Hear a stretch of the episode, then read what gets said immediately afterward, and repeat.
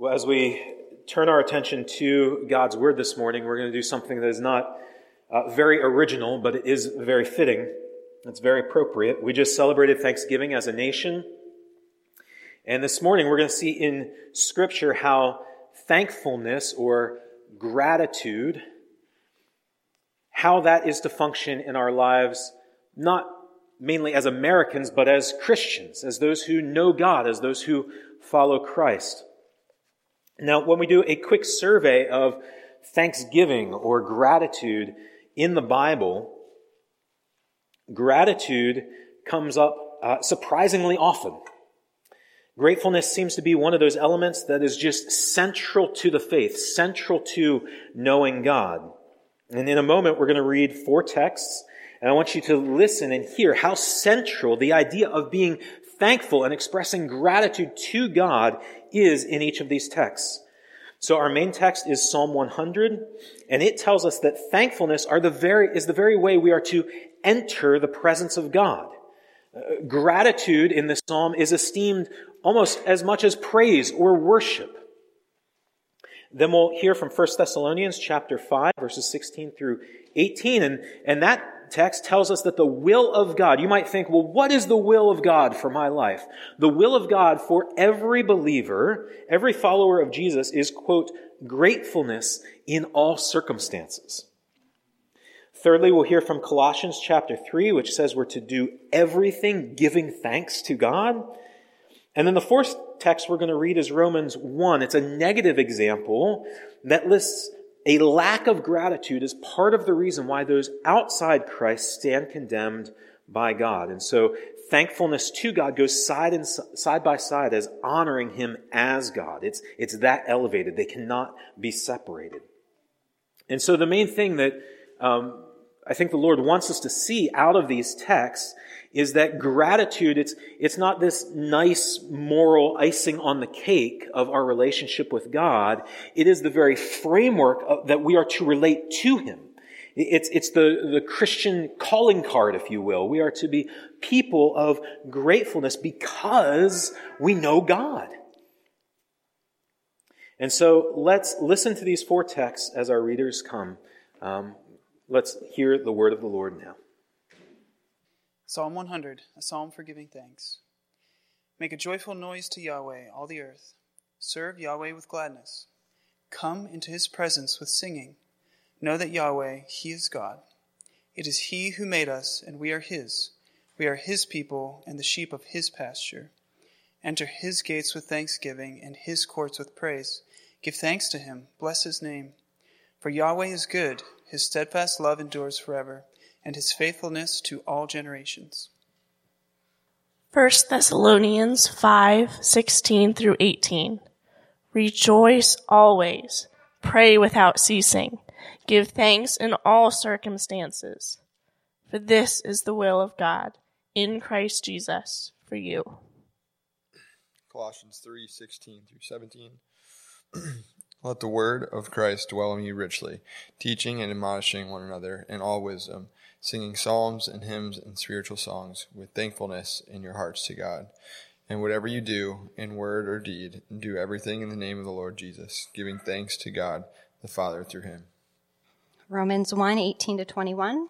For the wrath of God is revealed from heaven against all ungodliness and unrighteousness of men, who by their unrighteousness suppress the truth. For what can be known about God is plain to them, because God has shown it to them. For his invisible attributes, namely his eternal power and divine nature, have been clearly perceived ever since the creation of the world and the things that have been made, so they are without excuse. For although they knew God, they did not honor him as God or give thanks to him, but they became futile in their thinking, and their foolish hearts were darkened. One of the ways that we see uh, the centrality of gratitude in those verses is to hear how often God commands it right? Uh, what we just heard, um, those weren't uh, suggestions, right? As, as we read them, um, this is the will of God for you in all circumstances. Be thankful if you feel like it, or if you think that's a good idea. Um, that's not the way these texts read. We are commanded to give thanks. And if we had more time, we could survey lots of other places in this book where we are, as God's people, commanded to give thanks to Him. Now, I don't know what comes to your mind or what comes to your heart when you think about being commanded to give thanks. I don't know how that um, hits you or, or, how that sits on you. What comes to my mind is actually a person. Um, her name is May Homer. Uh, May was born in 1932, and she died almost two years ago at the age of 89. May loved spoiling her grandchildren, uh, but May also had a very peculiar sense of style with which she spoiled her grandchildren. And I know this because of one of May's grandchildren. Um, now, as a boy, I, like many probably 10, 11 year old boys, some of you have them, I was very materialistic. Um, I loved stuff. I lived for birthdays. I loved for, I lived for Christmas, gifts. I, I loved it. Uh, my gifts, I should say. I, I loved my gifts, right? Um, but when it came time to unwrap a gift from my grandma and grandpa Homer, it was a very uncertain kind of experience. You were living on the edge of your seat, if you will. Um, on the one hand, my grandparents were so generous. I knew that some of my favorite gifts would come in packages with their name on the tag or the card.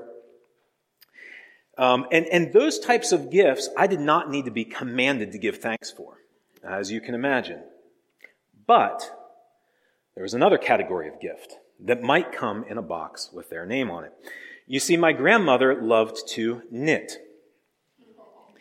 And she used what I remember as that rough, scratchy yarn. Uh, I, I, don't know how many slippers and sweaters, hats and scarves I unwrapped as a 10 year old boy, knowing I am never going to willingly wear this. Um, they were, there were other gifts also in this category. My sister and I, we were the only grandchildren on this side of uh, the family.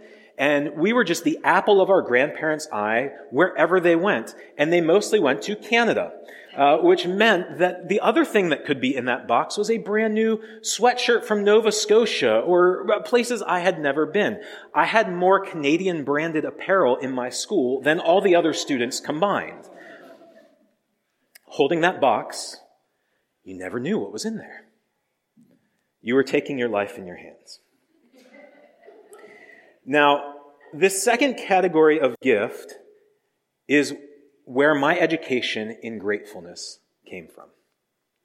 Because I can remember my mother telling me as a boy, as I unwrap that new pair of slippers or whatever, say thank you, Nathan. Say thank you. There's the command. Do you hear it? The command to give thanks. And there weren't just the public commands, there were the private conversations. They were thinking of you so much. They didn't have to get you anything. Do you see how much they love you? There she is, commanding thankfulness. Now, here's the question I want to pose to us this morning Are the Bible's commands to be thankful to God like my mother's commands to be thankful for the Nova Scotia sweatshirt and the scratchy slippers? Are we talking about the same type of feeling, the same type of emotion, the same type of thanks? Are we to be grateful to God because, well, He does love us, even if some of His gifts seem to miss the mark? And hey, it could be worse. I mean, He didn't have to get us anything, right? Is that what we're talking about when we come to texts like Psalm 100? It is not.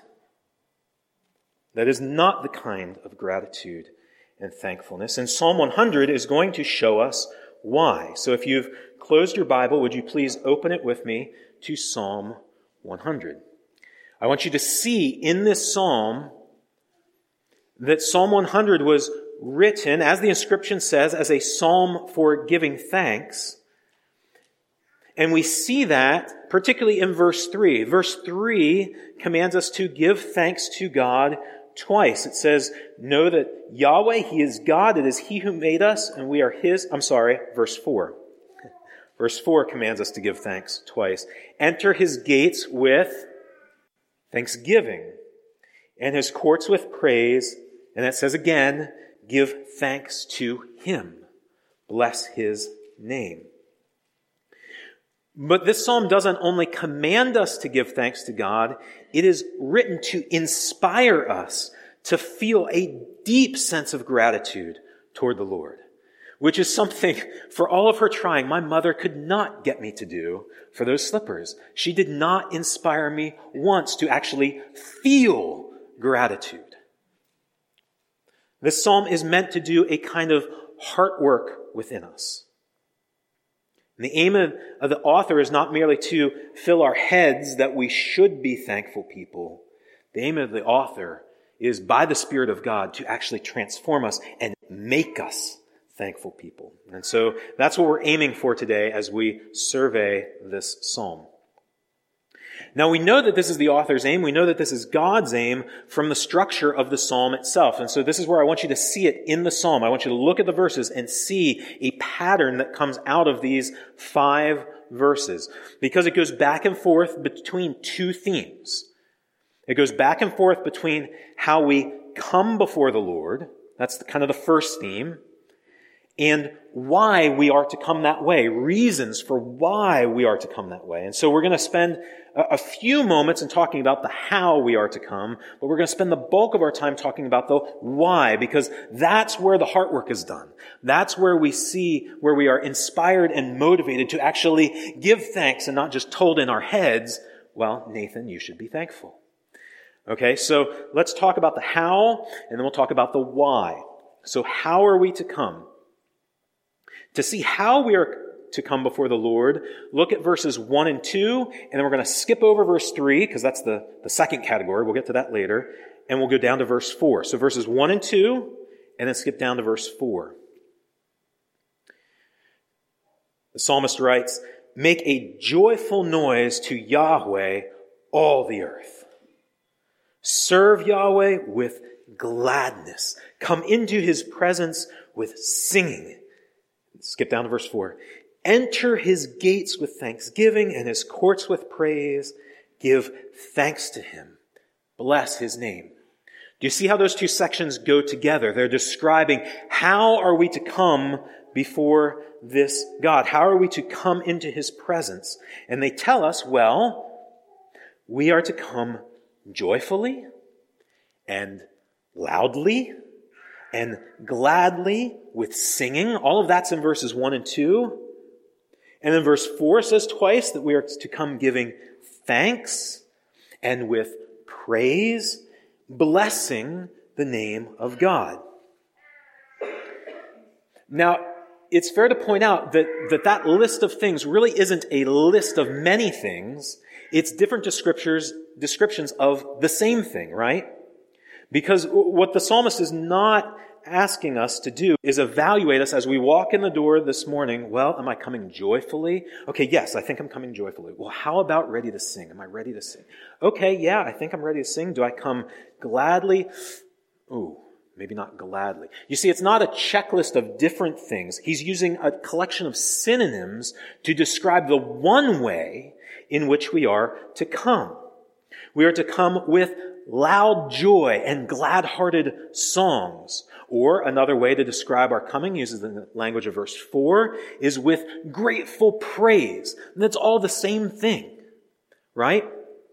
We are to come with gladness, thanksgiving, joy, praise, just spring loaded to say, yes, bless his name. That is the way that we are to come. And, and this psalm is commanding a global worship of God because it says, make a joyful noise to Yahweh, all the earth. And all of that global praise is to be grounded in gladness and gratitude. Serve Yahweh with gladness. Enter his gates with thanksgiving. Now, brothers and sisters, that means if God wants us, if God is commanding us to come that way, that means that there are ways that God does not want to be served. There are ways that He does not want us to come. Right? God does not want us to enter His gates just doing our duty. Merely. We have a duty, but it is not a stoic, cold, well, Sunday morning, got to do my thing. Got to do my duty. No, that's not what he wants. As if we only serve him out of some sort of moral obligation or, or sense, well, I should do it. It's the right thing to do. I'm not really that happy about it, so I'll do it. Nor does God want us to come with grumbling. Well, got to go into the courts of God again. No. Or even like wishy washy ambivalence. Uh, do you know how many people in our city, and, and, and maybe we do this sometimes, enter in the doors to a worship setting where they're gathering with the people of God and they're not excited at all about it. It's just another thing to do. Sometimes we come that way because we are weak and we are sinful creatures, but that is not the way this psalm is inviting us to come. That's not the way that God wants you to come. He wants so much more for you in your coming. He wants you to come gladly and thankfully with joy. That is how we are to come before God based on Psalm 100. So that's the how. And we see that verses 1 and 2 and then verse 4. Now the why comes to us in verse 3 and 5. Why are we to come with thanksgiving? Before we turn our attention to those verses, let me tell you what the answer is not. God does not command us to come with joy and gladness and thanksgiving because he wants people who face trials and tribulation during the week to put on happy faces Sunday morning, right? That is not what he wants. That's what I did with my grandma's slippers, right? Say, thank you. Thank you. There is no thankfulness going on in here. It's coming out my lips. It's not here. That's not the why we come with thanksgiving. We are not to come with lip service. And so let's look at verses 3 and 5, which describe the why we are to come with real hearts of thanksgiving and inspire us to actually come that way. They inspire gratitude by giving us six really profound reasons why you and I should come to God with overflowing gratitude every day. Now, the six reasons for gratitude in this psalm come in two sets of three. There are three reasons in verse three, three more in verse five. I'm not making that up because preachers like sets of three. That's just the way the psalmist wrote it. Um, so we get these two collections of three. Verse three, the, the, the three, three reasons in verse three describe God's activity toward us, what God has done or what he is doing. And verse 5 describes three reasons for thankfulness grounded in God's character or who he is. So we get what God does. There's, there's reasons to be thankful for what God does, and there are reasons to be thankful for who God is. Now I'm going to take them in reverse. We're going to look at verse 5 first. Order probably doesn't matter. It's just what makes the most sense to me. Um, and so that's the, reason, the way I thought we'd take them this morning. Let's look at verse 5. Psalm 100, verse 5. For Yahweh is good, his steadfast love endures forever, and his faithfulness is to all generations. You see, if we ever lack gratitude in our hearts to God, if we're not primed for that loud, joyful worship of God, the author of Psalm 100 directs us to think about God's character, to, to meditate on who God is. There are very large books written about the nature and character of God, but in this simple sense, we have three aspects of God's character that inspire gratitude in us. Let's look at them really briefly. First, God is good. Do you see that in the first part of verse 5? God is good. Now, this idea is so simple, it makes it into some of our earliest children's prayers. I, don't know if you as a child um, said that prayer or if you've ever done this with your family, right? But God is good. And someone at the table says, all the time. And someone else says, all the time. And then the first person says, God is good. Yes. And yet, this idea of God's goodness is very much at the crux of the matter to how much gratitude and thankfulness we feel toward Him. It is natural, is it not, to feel gratitude for good things. When's the last time you gave gratitude to somebody for a bad thing? It just doesn't happen that way, right? We give gratitude for good things. And the greater the good, the greater the gratitude. And so if the thing is so good that you can scarcely believe you get to have it, your gratefulness could be an overwhelming emotional experience, right? It could reduce you to tears. It could leave you breathless because the thanksgiving mirrors the goodness. And this is where, thankfully, gratefulness to God is very different from my gratefulness to my grandmother. Because yes, she had good intentions, but frankly, her gifts were not good to a 10 year old boy, right? Her intentions were good, which is a gift in itself, but her execution came up short. Never with God. Never with God. You do not once, as long as you live, have to settle for good intentions with God because his execution comes up short. Not once. I mean, th- th- this book counts what? I don't know, maybe three, four thousand years of humans interacting with God. And there is not one time that, well, Lord, we praise you because you have good intentions. Thank you for your good intentions, God. No, he blesses people with goodness and showers upon them good things that they couldn't even imagine again and again and again. God is the giver of every good gift and every perfect gift, James 1:17. No good thing does he withhold from those who walk uprightly, Psalm 84:11. He makes his sun rise on the evil and the good and sends rain on the just and the unjust. Matthew 5 45. God does not just have good intentions, Yahweh is good. Amen? Now, there are certainly times when, in our limited wisdom and our sinful tendencies, we do not like the gifts that God gives us. But, brothers and sisters, if we could see things from His perspective, His perfect perspective, I submit to you that we would not wish for anything else. When we get to glory and look back on our lives, should He give us His perspective, we will say nothing but thank you, thank you, thank you, thank you, because He is good. That's the first reason or motivation for why come to God before this way. Why come before God in this way? Because He's good. Secondly, God's steadfast love endures. Verse 5 doesn't only tell us that God is good, but that he is full of steadfast love. You, you, see, love isn't something that God does as much as it is something that God is. And so the Apostle John tells us twice in his first epistle God is love. The Bible claims that Yahweh, the God who made everything, is a God who wants to be most known for his abounding, overflowing, steadfast love.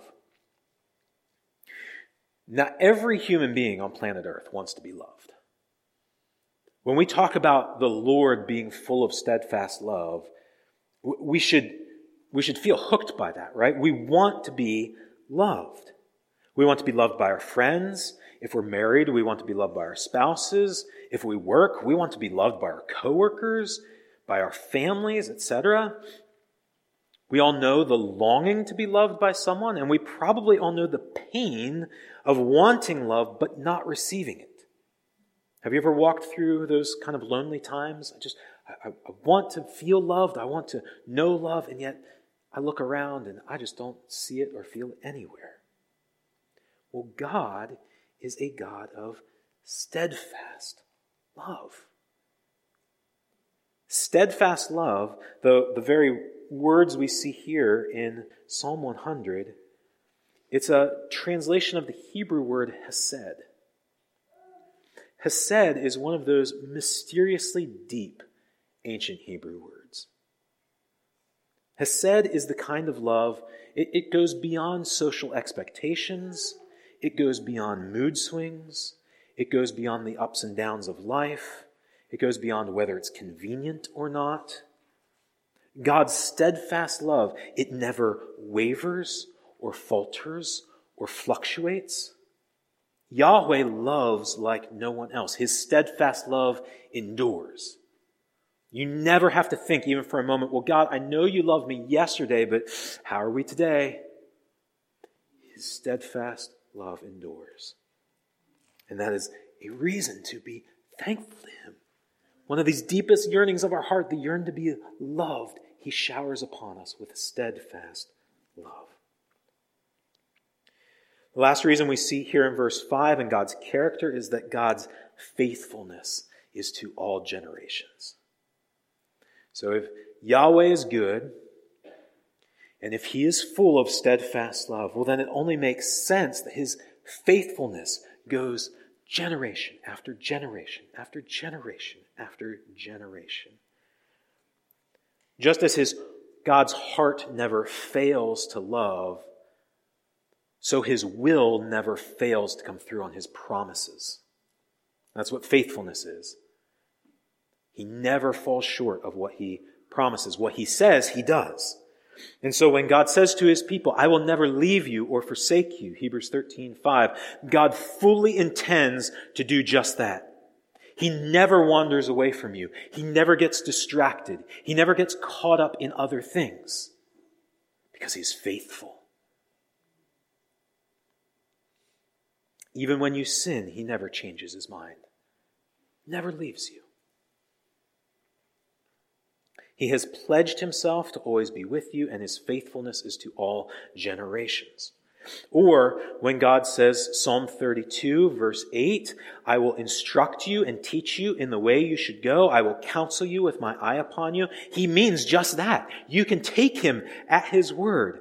And so knowing the will of God, it's not this deep mystery that we somehow have to piece together. No, He's told us that He will instruct us. He's told us He will teach us. He will counsel us. Are you facing something that you don't know what to do? Do I go left? Do I go right? Do I make this decision? Do I do that decision? Well, you need go no further than your God who has promised to instruct you and counsel you. He will come through on that promise. Put him to the test. He will come through. God's faithfulness is to all generations. Or Jesus said in John uh, 16 33, I've said these things to you that you, in me you may have peace. In the world you will have tribulation, but take heart. I have overcome the world. That's just, that's not just a nice thought. Like Jesus isn't making Hallmark cards out there in the desert. He's saying those things because he means them. When you wake up to a day of trial or hardship and you think, how long can this go on? Call John 16:33 to mind. In me you may have peace. I have overcome the world. What is the proper response to a God who is full of goodness, full of steadfast love, and full of faithfulness that endures to every generation? How should we come to such a God? How should we enter his presence? With thankfulness, with praise, with gladness. You, you see, Psalm, Psalm 100, this isn't God sitting up from on high saying, you know, you better be thankful.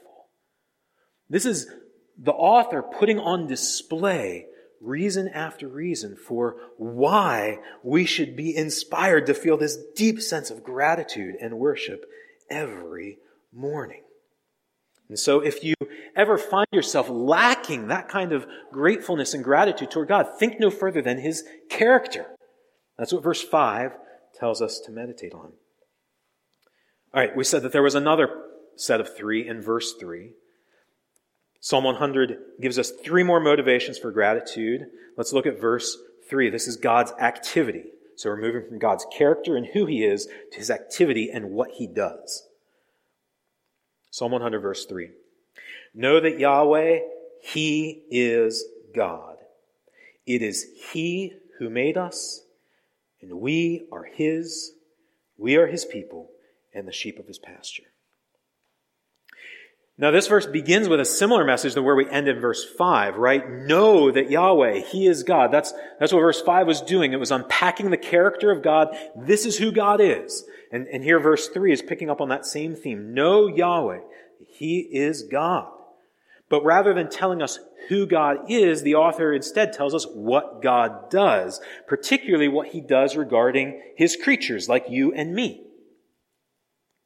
And there's a threefold progression Maybe you caught it.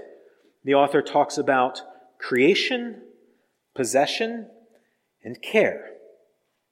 And so this is how God's character, His goodness, His love, and His faithfulness from verse 5 are expressed toward flesh and blood people like you and me. So, we're on reason four, I think. Reason four for, for thankfulness. God created us. God created you as a man or a woman made in his image. You have eyes that see color. You have ears that hear melody. You have vocal cords that allow you to communicate with your other creatures, um, the other people that you know. You have a brain that allows you to learn and figure things out. You have a will to make judgments and decisions, a nervous system that feels the heat from a fireplace or soft blankets on your bed. You have muscles and bones that can move hundreds of different ways. Taste buds that, as far as the scientists can tell us, can distinguish between 10,000 different tastes. Many of us experienced that this weekend, right? There is a completely unique fingerprint on all 10 of your fingers. No one else in the universe has the same set of swirls and dots as you do. They are yours, and they are yours alone. Now, God, being the creator, He could have created you as anything.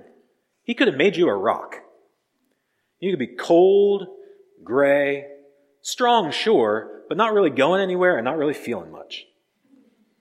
But he didn't. He created you as a person. He gave you all of this extravagant ability and wonder and beauty. I mean, David himself wrote, I praise you, God, for I am fearfully and wonderfully made. That's not David boasting about himself. That's David knowing he was a created creature, a, a person that God made and saying like, I don't understand why I can taste 10,000 different things, God.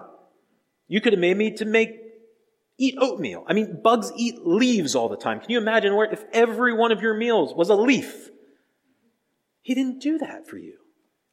He made you. And in our humanity, which God created, we see God's masterful design, His creative power on display. We have so many reasons to be thankful to God simply because of how He made us. So we see reasons for thankfulness in that He created us. Reason five, I, I call this possession, but what I mean by that is God makes us His own. So the author moves from creation to possession, and he says, You created us, we are His. Now, we, we could interpret this as just kind of the natural outflow from being created by God. I mean, that's kind of like copyright law, right? Like we, we even as humans recognize that the person who creates the thing gets to own the thing. And so that's why we have things like copyright law so that we know that the person who created the thing owns the thing. I don't think that's what Psalm 100 is talking about. I don't think this is just the natural outflow of God creating us. And the reason I think that is because although we don't know the individual who wrote Psalm 100, we know that Psalm 100 was written by an ancient Israelite. And the whole identity of ancient Israel was not just simply being people created by God, but people who were God's treasured possession. He chose them in a, sep- in a special way and owned them in a special way. And so if you go back to kind of the founding of the nation in Deuteronomy, you'll find that Moses tells the people of ancient Israel this statement twice. This is Deuteronomy 14:2 or 7:6, same language. He tells the people, this is all the people. This isn't just like one or two special people. This is all the people of Israel. You are a people holy to Yahweh your God, and Yahweh has chosen you to be a people for his treasured possession out of all the peoples who are on the face of the earth. You are chosen to be a treasured possession out of all the peoples on the face of the earth. He made all the peoples on the face of the earth, right? But not all the peoples on the face of the earth are his chosen possession. You are his chosen possession. And I think that's exactly what Psalm 100 is getting at. We are his. Now, if you are here today, thankfully, you don't have to be an ancient Israelite for that to be true of you. If you have turned from your sin, if you have trusted in Jesus' cross, then Ephesians 1 4 says that you were chosen in Christ that we should be holy and blameless before him. Doesn't that sound like what Moses said to the people in Deuteronomy? You are chosen in Christ that we should be holy and blameless before him. And so those who place their faith in Jesus become God's treasured possession. There are few things that will make you feel, feel, not just know, feel a sense of wonder and unworthiness like the idea that God chose you. He chose you freely out of all the people on the face of the earth. It is such a high privilege to be owned by Him. All right, the sixth reason to inspire gratefulness Look at the last line of verse 3. We are his people. We just kind of talked about that. And the sheep of his pasture. Now, the imagery of being one of God's sheep is such a tender posture for God to take. In the Near East, shepherds cared for and loved their sheep, sometimes more than their own families. They would sleep with the sheep. They risked their lives to defend the sheep. They bound up the wounded and they healed the sick among the flock.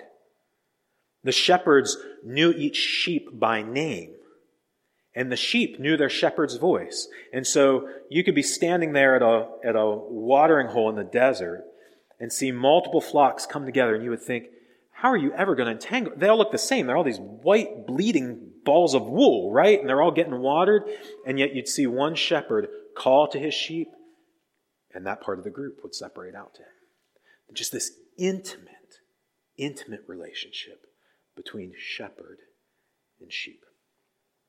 Psalm 23 is probably one of the best known Psalms in the Bible, and it begins with these words The Lord is my shepherd, I shall not want. Now, now, Psalm 23 and I think Psalm 100 here, the psalmists don't sugarcoat life, right?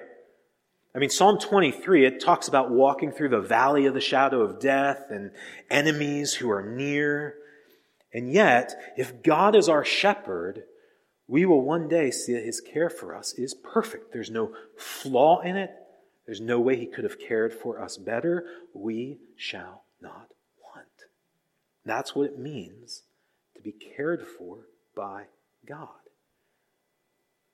And so when we, when we take a step back from these six different reasons for why are we to come into the presence of God with thanksgiving, why are we to come?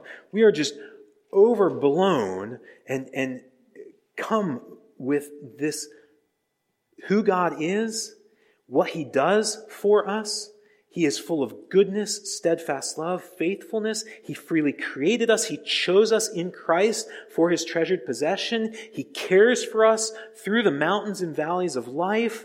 There is nothing we could ask for him that he does not already give that is good. Every good thing he gives to us.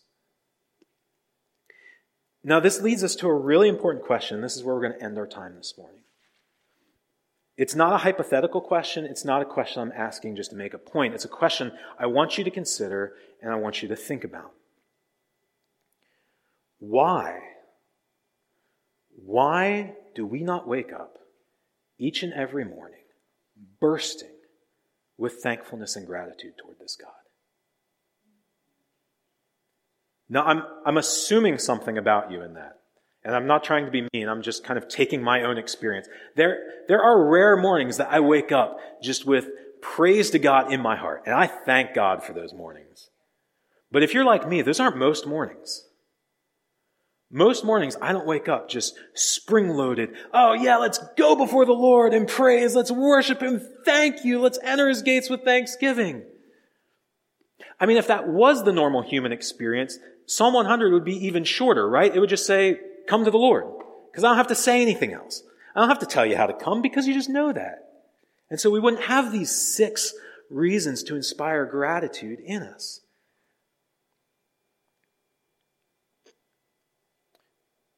Maybe here's a more personal way to ask the question Why do I struggle to have a thankful heart when it's so easy to feel ingratitude for the things I wish I had or the situations I wish were different? If you're like me, those come much easier to my heart than thankfulness and gratitude. And the answer, brothers and sisters, is what the Bible calls sin. Sin is a deeply rooted human problem that most people in our world are completely blind to and therefore don't really think about at all. It's the condition, sin is the condition of the human heart that views God as untrustworthy, as miserly, and as out of touch with what is good for us. In other words, sin believes lies about God. Uh, do you remember uh, our last reading from this morning? Um, Krista read it from Romans 1.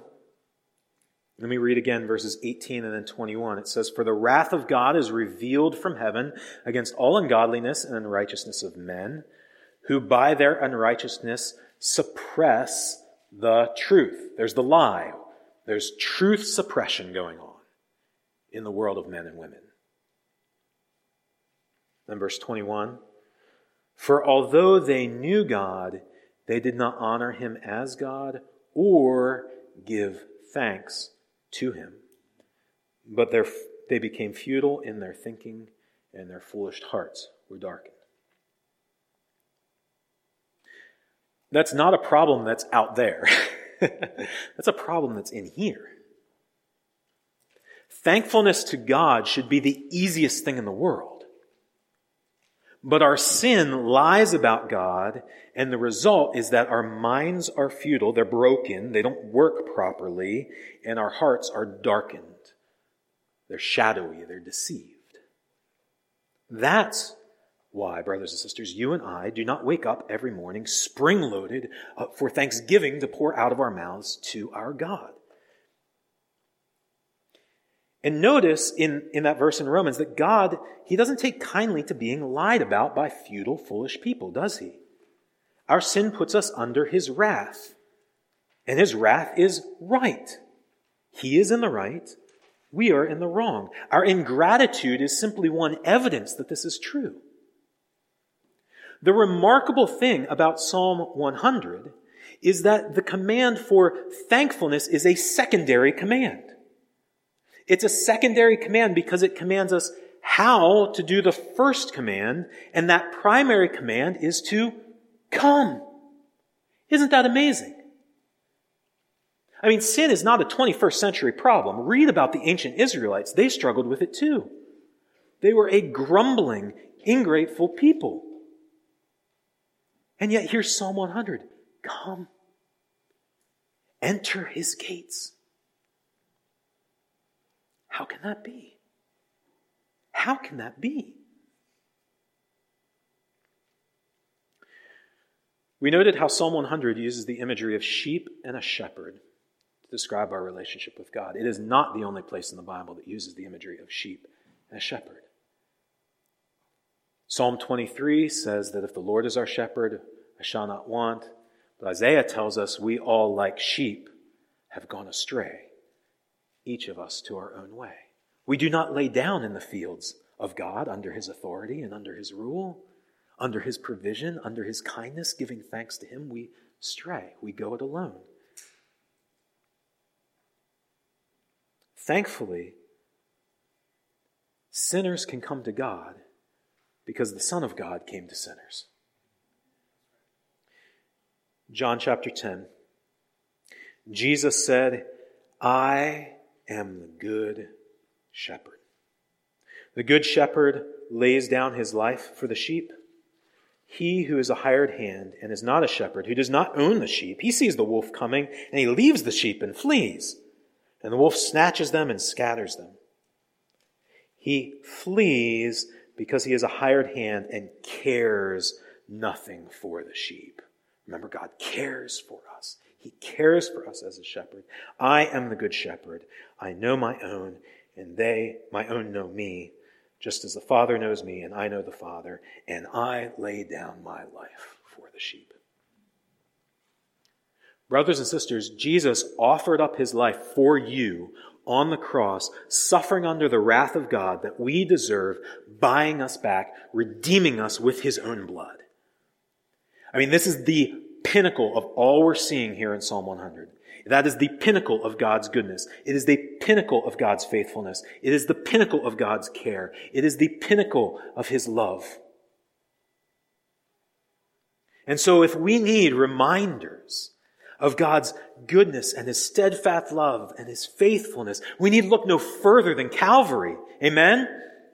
If you want to know the wonder of being a new creation, of being part of God's treasured possession under the perfect care of God, the shepherd, run to no one other than Jesus. If you run to Jesus, give your all to Jesus, submit to Jesus day by day, you'll actually begin to experience the reality of Psalm 100. Thankfulness will come easier and easier because you're living and experiencing His goodness more and more and more through the cross and through everything that was purchased there for you. There will be nothing that you treasure more than God and as he becomes better and better and better to you, do you remember the, the goodness of the thing received mirrors the thankfulness that springs in our heart?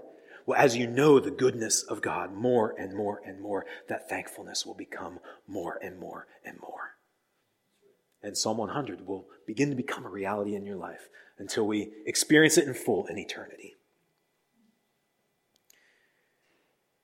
And so let's, with these things in mind, with God's character in mind, with his actions and how he treats us in mind, let's go to him now in prayers of confession and intercession for our world. And then we're going to re- return to singing, to singing songs of grateful praise to him. Let's pray together.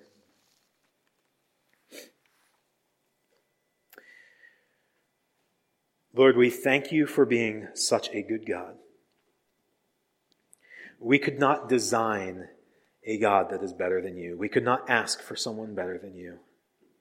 You surprise us with glory and greatness wherever we turn.